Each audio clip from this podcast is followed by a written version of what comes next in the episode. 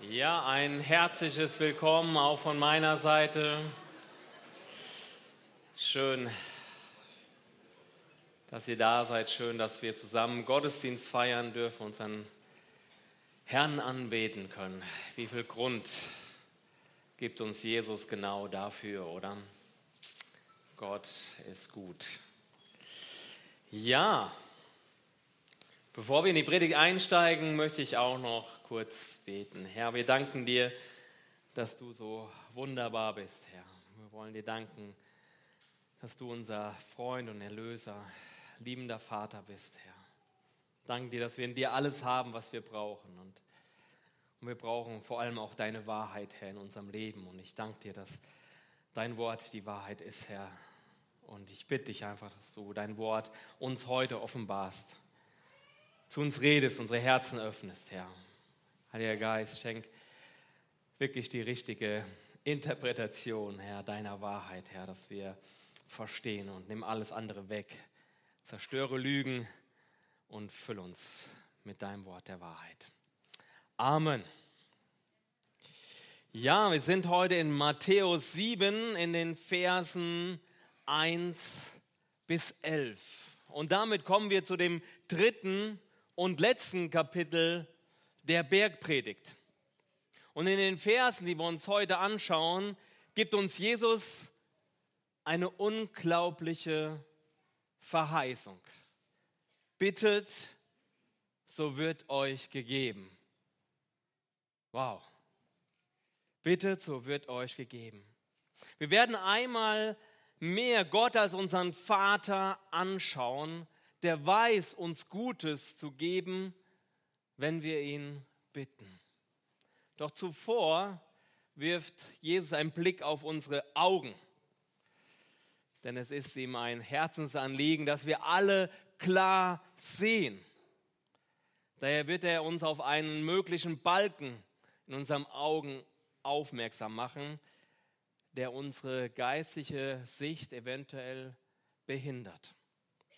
Und wir lesen die ersten fünf Verse, Kapitel 7. Richtet nicht, damit ihr nicht gerichtet werdet. Denn mit demselben Gericht, mit dem ihr richtet, werdet ihr gerichtet werden. Und mit demselben Maß, mit dem ihr anderen zumesst, wird auch euch zugemessen werden. Was siehst du aber den Splitter im Auge deines Bruders und den Balken in deinem Auge bemerkst du nicht?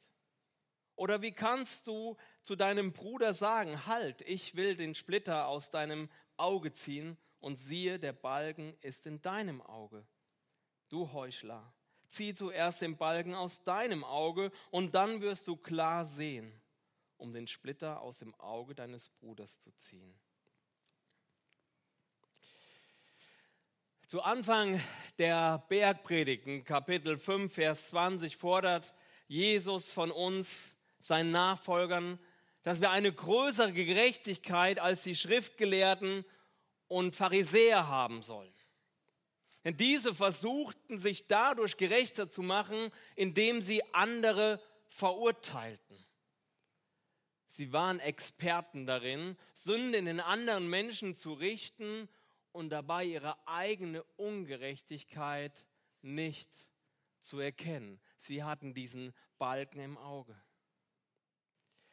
Ich habe in all meinem Leben als Christen, als Christ die Feststellung gemacht, dass viele Christen, so auch ich, gerade in den ersten Jahren des Lebens mit Jesus durch eine Phase der Gesetzlichkeit gehen.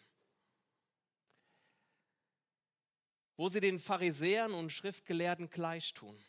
Sie richten das Leben der anderen und das aus einer sehr selbstgerechten Hand, äh, Haltung heraus.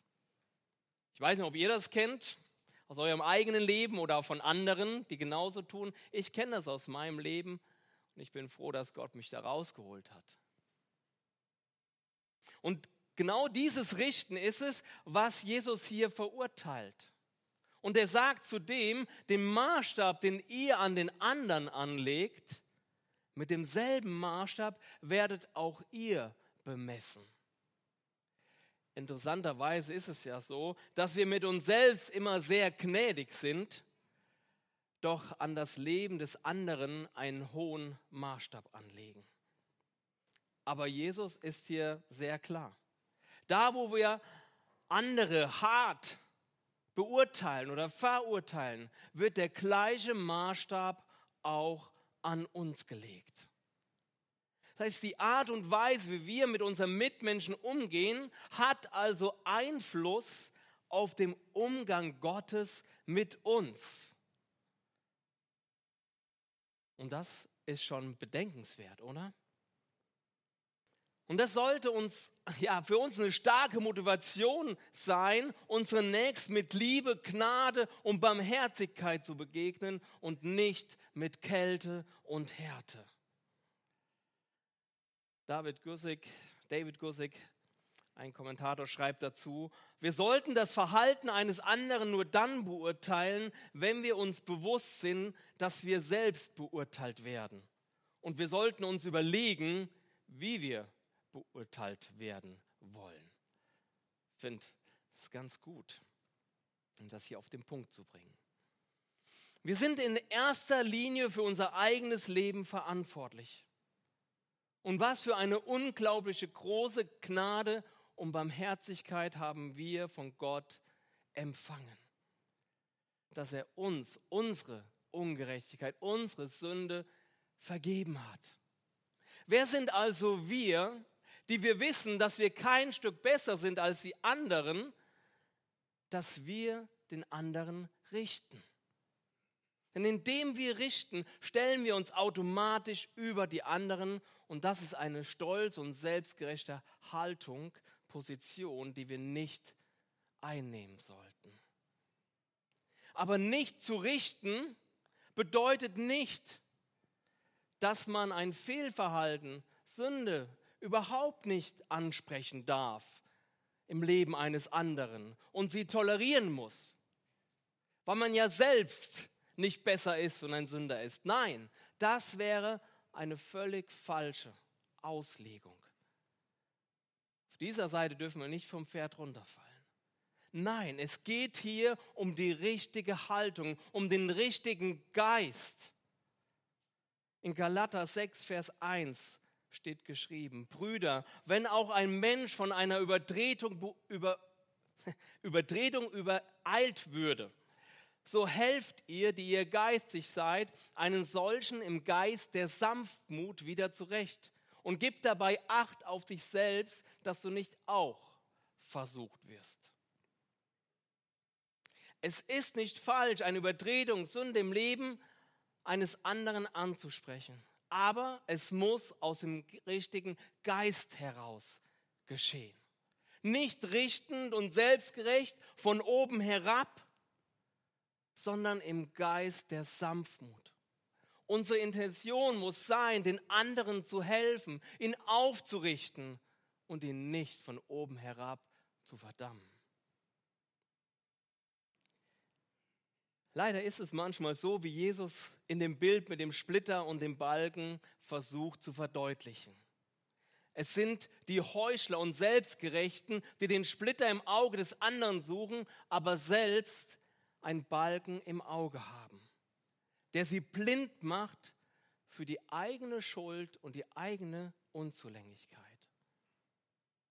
Ich glaube tatsächlich, nur derjenige oder diejenige ist fähig, im Richten im richtigen Geist Sünde im Leben eines anderen anzusprechen, der klar sieht, der Gottes unglaubliche Gnade und seine eigene Sündhaftigkeit ergriffen hat. Denn die Person ist mitfühlend, aber auch in aller Klarheit um das Herz seines Gegenübers ringend und stets bereit, sie mit Gnade zu überschütten. Und Jesus gibt uns in der Geschichte mit der Ehebrecherin ein gutes Beispiel dafür. Und ich möchte sie kurz vorlesen. Die steht in Johannes im Kapitel 8, 1 bis 11.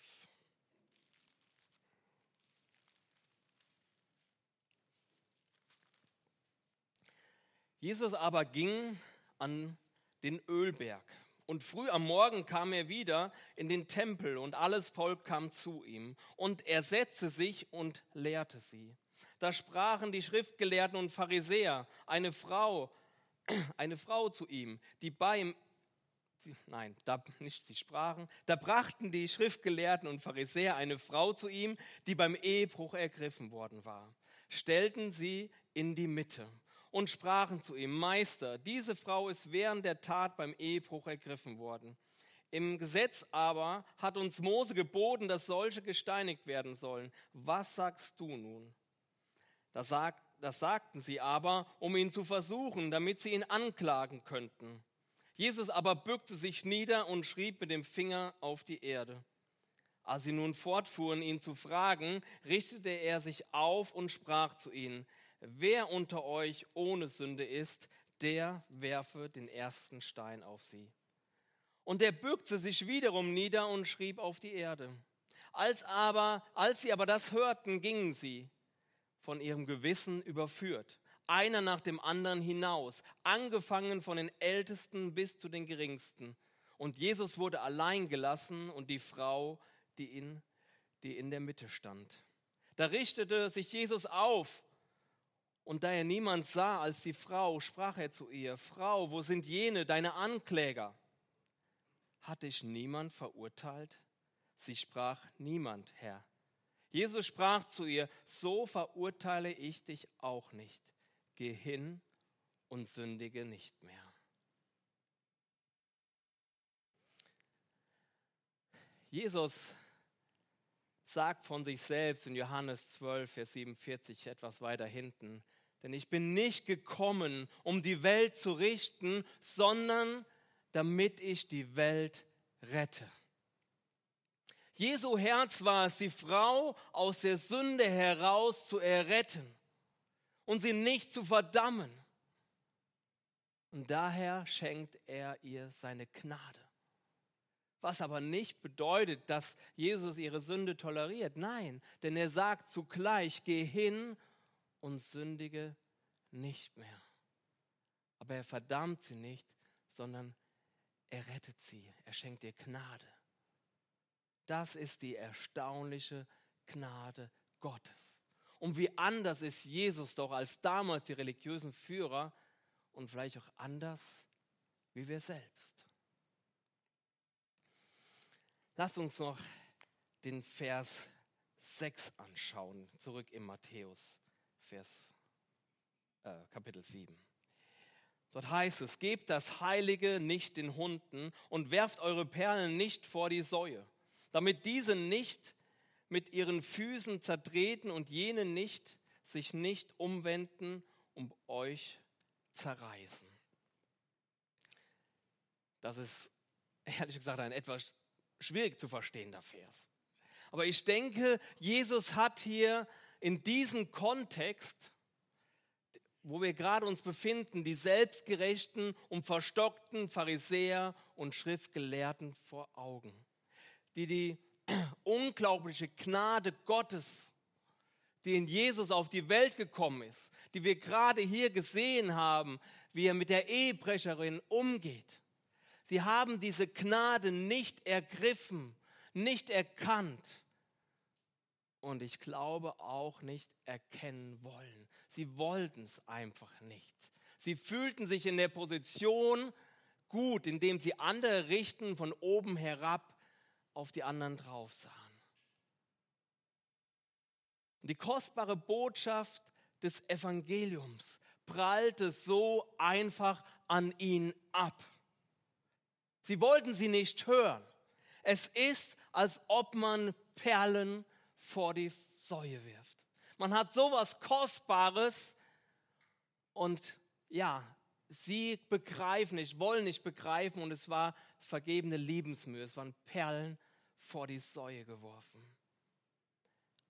Und nicht nur, dass sie das Heilige mit Füßen zertraten, sie, zer sie zerrissen auch noch diejenigen, die Jesu Botschaft hörten und annahmen.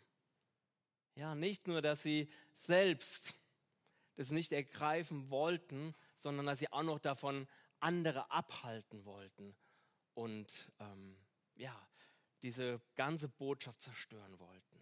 Ich glaube, das ist hier mit den Worten gemeint. Lasst uns den zweiten Abschnitt lesen, der in meiner Bibel mit den Worten überschrieben ist, Ermutigung zum Gebet. Die Verse 7 bis 11 im Kapitel 7. Bittet, so wird euch gegeben. Sucht, so werdet ihr finden. Klopft an, so wird euch aufgetan. Denn jeder, der bittet, empfängt. Und wer sucht, der findet. Und wer anklopft, den wird aufgetan. Oder ist unter euch ein Mensch, der, wenn sein Sohn ihn um Brot bittet, ihn einen Stein gibt? Und wenn er um einen Fisch bittet, ihm eine Schlange gibt? Wenn nun ihr, die ihr böse seid, euren Kindern gute Gaben zu geben versteht, wie viel mehr wird euer Vater im Himmel denen Gutes geben, die ihn bitten? Was für eine großartige Verheißung. Bittet, so wird euch gegeben. Um diese Worte hier richtig zu interpretieren, ist es wichtig, dass wir unseren Fokus etwas erweitern. Wir gehen von diesem eisernen Vers weg und wie so eine Drohne entfernen wir uns nach oben, um das etwas größere Bild zu bekommen. Was ist hier unser Kontext, in dem diese Verheißung eingebettet ist? Es ist die Bergpredigt, die wir als Ganzes sehen müssen, vom Kapitel 5 bis zum Kapitel 7. Und in der Bergpredigt beschreibt Jesus uns, wie wir als Christen, als Bürger des Reiches Gottes, als seine Kinder in dieser Welt leben sollen. Und zu Anfang haben wir uns die Seligpreisungen angeschaut, die den Charakter des Christen beschreibt. Dort haben wir gehört, glückselig sind die geistig arm, die sanftmütigen, die nach Gerechtigkeit hungern und dürsten, die barmherzigen und die, die reinen Herzens sind. Und dann sagt er weiter, ihr seid das Salz und das Licht der Welt. Er ermahnt uns zu einem versöhnlichen Miteinander, zu einem Leben, wo Sünde keinen Raum mehr hat in unserem Leben. Er spricht über die Liebe zu unseren Feinden so wie über die Herzenshaltung, die wir beim Geben, beim Beten und beim Fasten einnehmen müssen. Und weiter spricht er dann über die Schätze im Himmel, die wir sammeln sollen und darüber, dass wir uns keine Sorgen machen müssen, weil der Vater im Himmel uns sieht und weiß, was wir bedürfen, bevor wir ihn bitten. Und dann im Kapitel 6, 33, da waren wir letzte Woche, heißt es dann, trachtet zuerst nach dem Reich Gottes.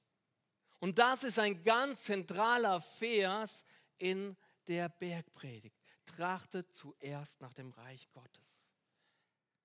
Und er bedeutet, trachtet nach dem neuen Leben, was Jesus hier in der Bergpredigt beschreibt. Trachtet nach diesem Charakter. Ja, macht das, zur ersten Priorität in eurem Leben. Legt euch diese Charaktereigenschaften an, hungert nach Gerechtigkeit, seid Salz und Licht in dieser Welt, liebt, seid barmherzig, gebt der Sünde keinen Raum und richtet euch auf die Ewigkeit aus, sammelt Schätze im Himmel. Dieses Bestreben, dieses Trachten nach dem Reich Gottes muss die Grundlage für unser Beten bilden. Und wie es Jesus auch schon zuvor im Kapitel 6 durch das Vaterunser gezeigt hat. Dort heißt, geheiligt werde dein Name, dein Reich komme, dein Wille geschehe. So sollen wir beten. Gott, sein Reich und sein Wille im Fokus. Und wenn dem so ist, dann werden wir bitten und empfangen. Wir werden suchen und finden. Wir werden anklopfen und uns wird aufgetan werden. Jesus beschreibt dieses großartige neue Leben, was wir in ihn haben sollen in der Bergpredigt. Denk noch mal kurz an vergangene Woche zurück. Wie befreiend ist denn die Botschaft, dass wir uns keine Sorgen machen müssen? weil wir einen Vater im Himmel haben, der über uns wacht und weiß, was wir brauchen. Aber haben wir all dieses Leben schon in der Fülle, in der Länge und Breite, wie Jesus uns hier in der Bergpredigt darlegt? Nein. Aber wollen wir es denn? Hungern wir danach, nach solch einem Leben? Ich hoffe doch. Denn dazu ist die Bergpredigt da, um uns danach hungern und dürsten zu lassen. Nach diesem neuen Leben, was wir in Jesus haben sollen. Und wenn wir danach hungern, dann lasst uns darum bitten, dann lasst uns danach suchen, dann lasst uns so lange anklopfen, bis Jesus uns öffnet und wir ein Stück weiter das Neu in das neue Leben eintreten, was wir in Jesus haben sollen und was er hier uns beschreibt. Eins dürfen wir mit Gewissheit wissen. Wir haben einen liebenden Vater im Himmel der seinen eigenen Sohn nicht verschont hat, sondern er hat ihn für uns alle dahingegeben. Wie sollte er ihn, er uns mit ihm nicht alles andere schenken?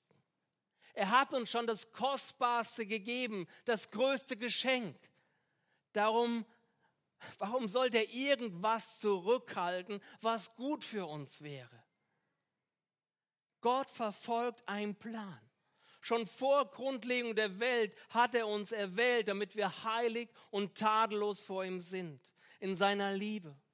Von allem Anfang an hat er uns dazu bestimmt, durch Jesus Christus seine Kinder zu werden. Gott möchte uns in das Bild seines Sohnes verwandeln. Das ist sein Plan für unser Leben. Jesus ist die lebendige Bergpredigt. Er hat sie gelebt. Wenn wir wissen wollen, wie die Bergpredigt gelebt aussieht, dann müssen wir uns Jesus anschauen. Und in das Bild will er uns verwandeln. In die Sanftmütigkeit, in die Gerechtigkeit, in die Barmherzigkeit. Wir sollen voll Gnade und Liebe sein. Und mit diesem Plan im Sinn, den Gott für jeden von uns hat, lenkt er unser Leben. Diesen Plan hat er die ganze Zeit im Hinterkopf.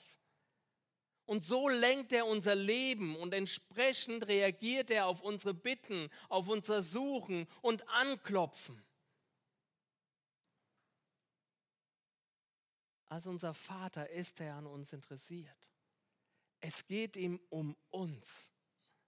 Wir denken ja manchmal, Gott sieht uns nicht, aber es geht ihm um uns. Er möchte uns segnen und helfen. Und er hat uns dabei als einen ganzheitlichen Menschen im Blick. Mit all den Herausforderungen des täglichen Lebens, in unserem Job, in unserem Studium, in der Schule. Mit all unseren Wünschen und Bedürfnissen, mit unseren Ängsten und Nöten. Er sieht liebend auf uns und hat nur Gutes im Sinn. Er wird uns niemals etwas Schlechtes geben. Wenn wir ihn um ein Brot bitten, dann wird er uns keinen Stein geben. Er wird uns nur das geben, was für uns gut ist.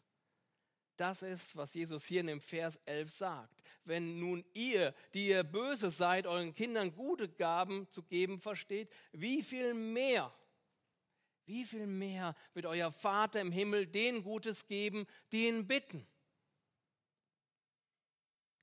Ich liebe meine Kinder, meine vier Mädels und habe nur, nur Gutes im Sinn für sie. Aber selbst bei den besten Absichten kann ich auch Fehler machen, weil ich Mensch bin. Gott passiert das nicht. Gott passiert das nicht. Er macht keine Fehler.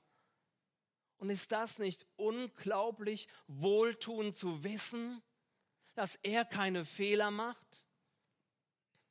Ich meine, wir kommen immer wieder in Situationen, wo es den Anschein hat, dass Gott einen Fehler gemacht hat, dass er mich nicht sieht, mich übersehen hat mit dem, wie es mir gerade ergeht.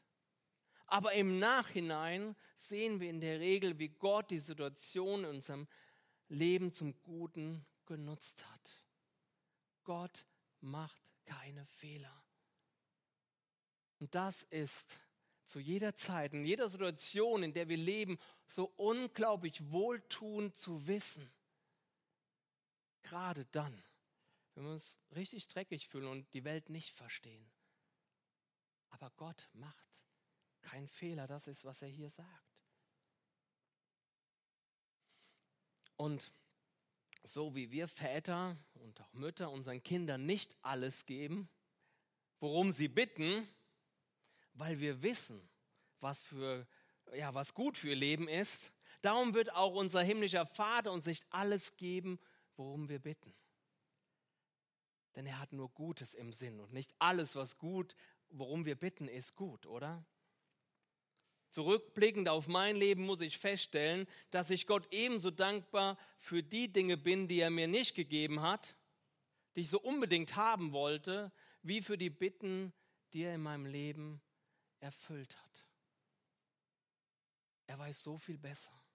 Und darauf müssen wir vertrauen, dass Gott es so viel besser weiß, was für uns gut ist. Denkt daran, er hat den ewigen Blick auf unser Leben. Er hat diesen großen Plan. Er hat unsere Vergangenheit, unsere Gegenwart, aber vor allem hat er die Zukunft. Er weiß, wo er uns hinbringen will und hinbringen kann.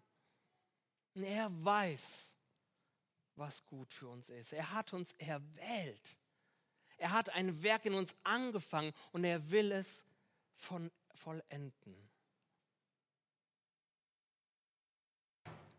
Er hat den ewigen Blick und er kennt unsere Morgen und er sieht so viel mehr in uns, als wir selbst in uns sehen. Und Gebet bringt uns wie nichts anderes in diese lebendige Beziehung zu unserem Vater. Und da will er uns hineinbringen. Und lasst uns alles von ihm erwarten. Er freut sich darüber.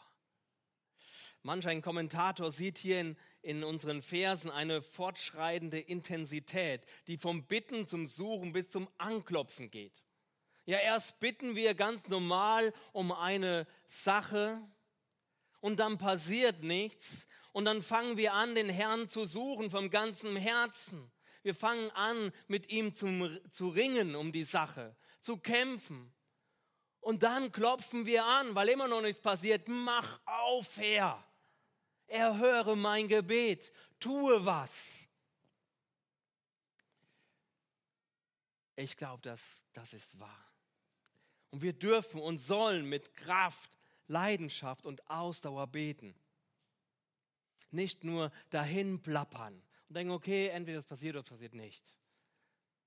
Nein, mit Kraft, mit Leidenschaft, mit Beharrlichkeit. Wir dürfen sogar unserem Vater auf die Nerven gehen. Das sehen wir in Lukas 11 in den Versen 5 bis 8.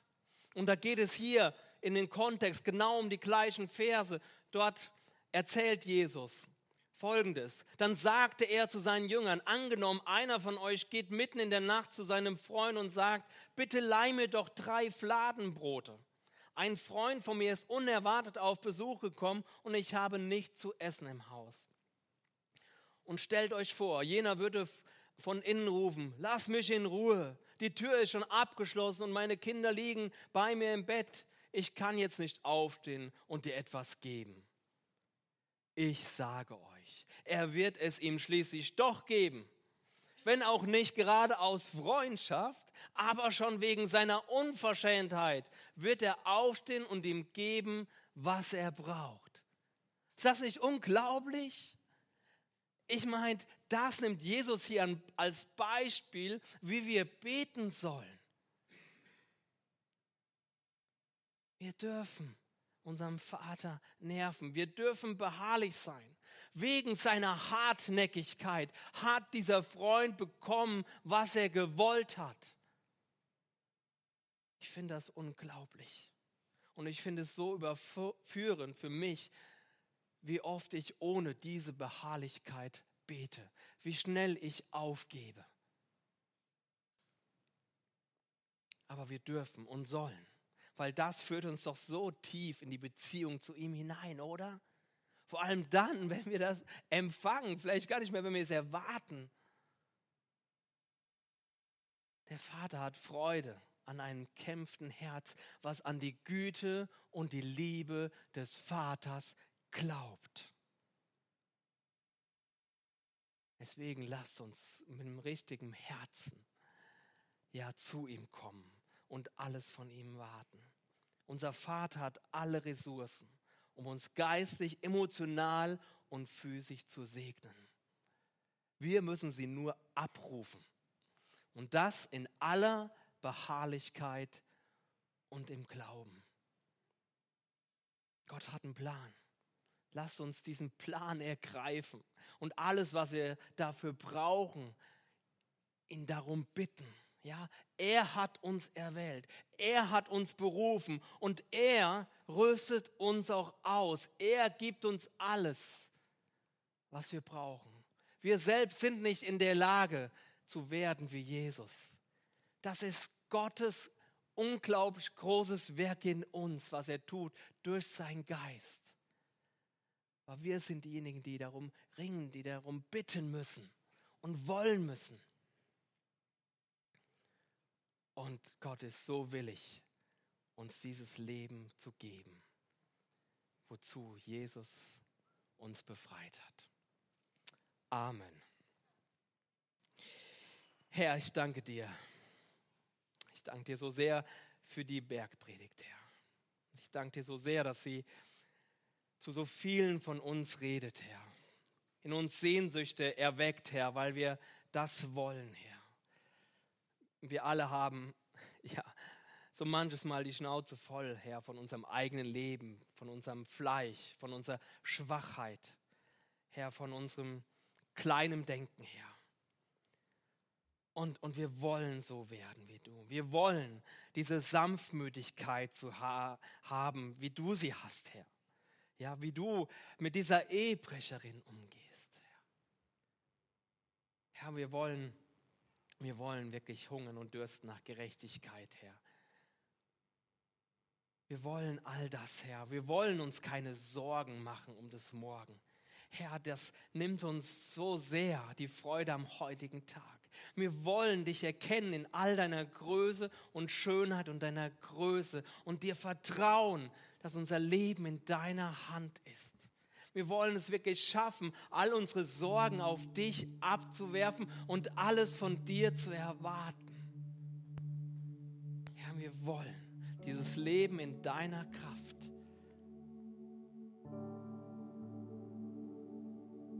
das Leben mit dir, Herr. Und wir sind selbst so unfähig, aber ich danke dir, Herr, dass, dass du das in uns vollbringen willst. Du hast uns dazu erwählt, du hast uns dazu berufen. Herr, und helf uns zu wollen, Herr. Selbst das schenkst du uns. Du sagst, du schenkst das Wollen und das Vollbringen.